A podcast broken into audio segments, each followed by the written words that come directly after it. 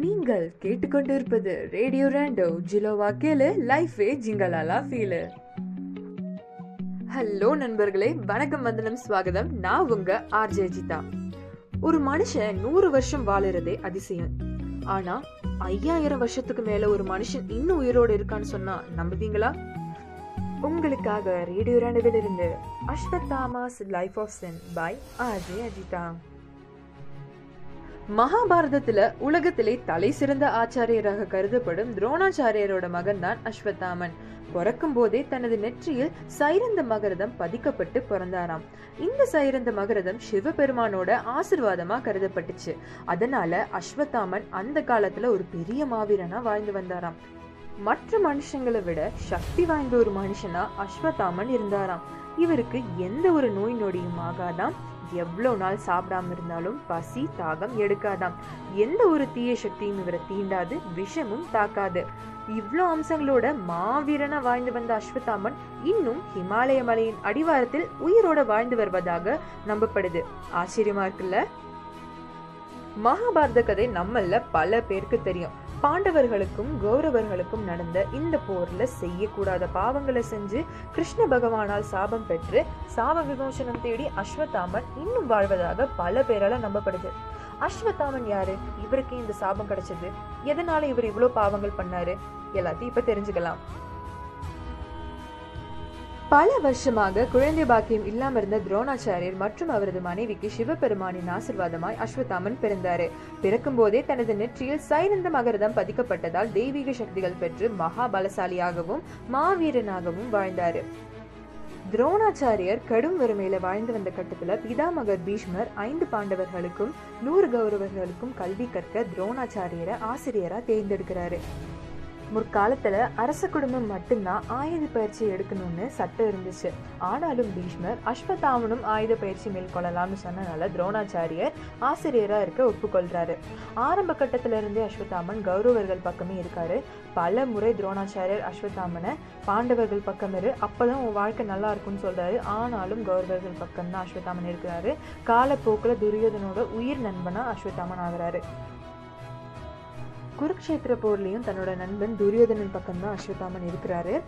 குருக்ஷேத்திர போர் மொத்தம் பதினெட்டு நாள் நடந்தது. இந்த பதினெட்டு நாளில் முதல் மூன்று நாள் ரொம்ப ரொம்ப கடினமாக இருந்தது.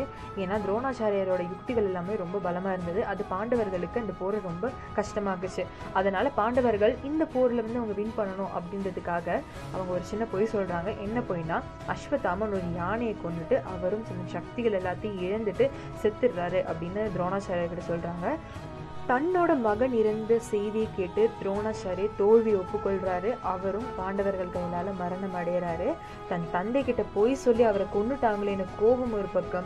கௌரவ சகோதரர்கள் ஒரு ஒருத்தராக இறந்து வரும் அந்த வேதனை ஒரு பக்கம்.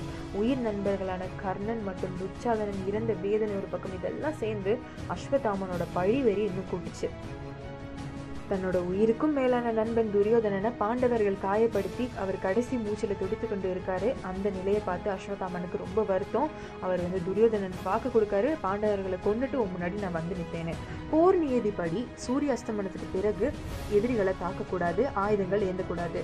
ஆனால் போர் நியதிகளை மீறி அஸ்வத்தாமன் பாண்டவர்களோட கூடாரத்துக்கு போய் அங்கே உறங்கி கொண்டிருந்த ஐந்து பாண்டவர்களையும் திருஷ்டதூய்மனையும் அவங்க கொள்றாங்க திருஷ்டதூய்மன் யாருன்னு பார்த்தீங்கன்னா திரௌபதியோட சகோதரன் வேள்வி இருந்து உதித்தவர் இவரும். இந்த செய்தியை கடைசி மூச்சோட துடித்து கொண்டிருந்த துரியோதன் கிட்ட சொல்றாரு. துரியோதனும் நிம்மதி அடைந்து உயிர் விடுறாரு இங்குதாங்க ஒரு சின்ன சிக்கல் ஏற்பட்டிருக்கு. அஸ்வதாமன் கொன்னது ஐந்து பாண்டவர்களை அல்ல அவர்களோட புத்திரர்களை. பழியை தீர்த்து கொள்ள பாண்டவர்கள் அஸ்வத்தாமனை தாக்குறாங்க பலமா தாக்குறாங்க. ஆனால் தன்னோட சக்தியால காயங்களை போக்குறாரு அஸ்வத்தாமன். மரணம் மேல அச்சம் கொள்ளாத அஸ்வத்தாமன் பாண்டவர்களோட வாழ்க்கையை இன்னும் மோசமாக்க பாண்டவர்களோட குழமே அழியணும்னு நினைக்கிறாரு. அப்பதான் அபிமன்யோட வாரிசு உத்திரையோட வயிற்றுல வளர்ந்து கொண்டிருந்தது. அபிமன்யு மற்றும் மற்ற பாண்டவர்களோட மகன்கள் இறந்த பிறகு அவங்களோட குலத்தோட தோன்றலே இந்த குழந்தை தான் இந்த குழந்தையை கொல்லணும்னு அஸ்வதாமன் அந்த குழந்தை மேல பிறக்காத குழந்தை மேல பிரம்மாஸ்திரத்தை செலுத்துறாரு. உலகத்திலே எந்த ஒரு அசுரனும் பாவிகளும் செய்யாத ஒரு பாவத்தை அஸ்வதாமன் செய்த காரணத்தினால கிருஷ்ணர் அஸ்வதாமனோட சக்திகளை மற்றும் அவரோட அந்த சைரந்த ரத்தினத்தை தன்னோட நெத்திலிருந்து எடுக்கிறாரு. மேலும் அஸ்வத்தாமன் இந்த உலகத்துல கலியுகம் முடியிற வர அமரனாக உடம்பு முழுவதும் காயங்களோட எல்லாராலும் வெறுக்கப்பட்டு வாழ்வாரனும் மரணத்துக்காக ஒவ்வொரு நொடியும் நீங்குவார்னு சபிக்கப்பட்டாராம். இன்னும் பல மக்களால அஸ்வத்தாமன் உயிரோடு இருப்பதாக தான் நம்பப்படுது. ஹிமாலய மலையின் அடிவாரத்தில் வாழ்ந்து வரும் நாடோடிகள் கூட அஸ்வத்தாமன் வாழ்வதாக கருதப்படுது. ஹரியானாவில் உள்ள ஆசிர்கா கோட்டையில் உள்ள சிவன் கோவிலுக்கு வருஷத்துக்கு ஒரு முறை அஸ்வத்தாமன் வருவதாக பல பேராலும் இன்னும் நம்பப்படுது. இந்த பாட்காஸ்ட் உங்களுக்கு பிடிச்சதுன்னா மறக்காம உங்க ஃப்ரெண்ட்ஸ் அண்ட் ஃபேமிலி கூட ஷேர் பண்ணுங்க. அதுவும் இல்லாம ரேடியோ ராண்டோல இப்படி பல பாட்காஸ்ட் உங்களுக்காகவே வெயிட் பண்ணிட்டு இருக்கு. கேட்டு என்ஜாய் பண்ணுங்க. இது உங்கள் ரேடியோ ராண்டோ ஜிலோவா கேல லைஃப் ஜிங்கலாலா ஃபீல் வித் மீ உங்கள் ஆர்ஜே அஜிதா.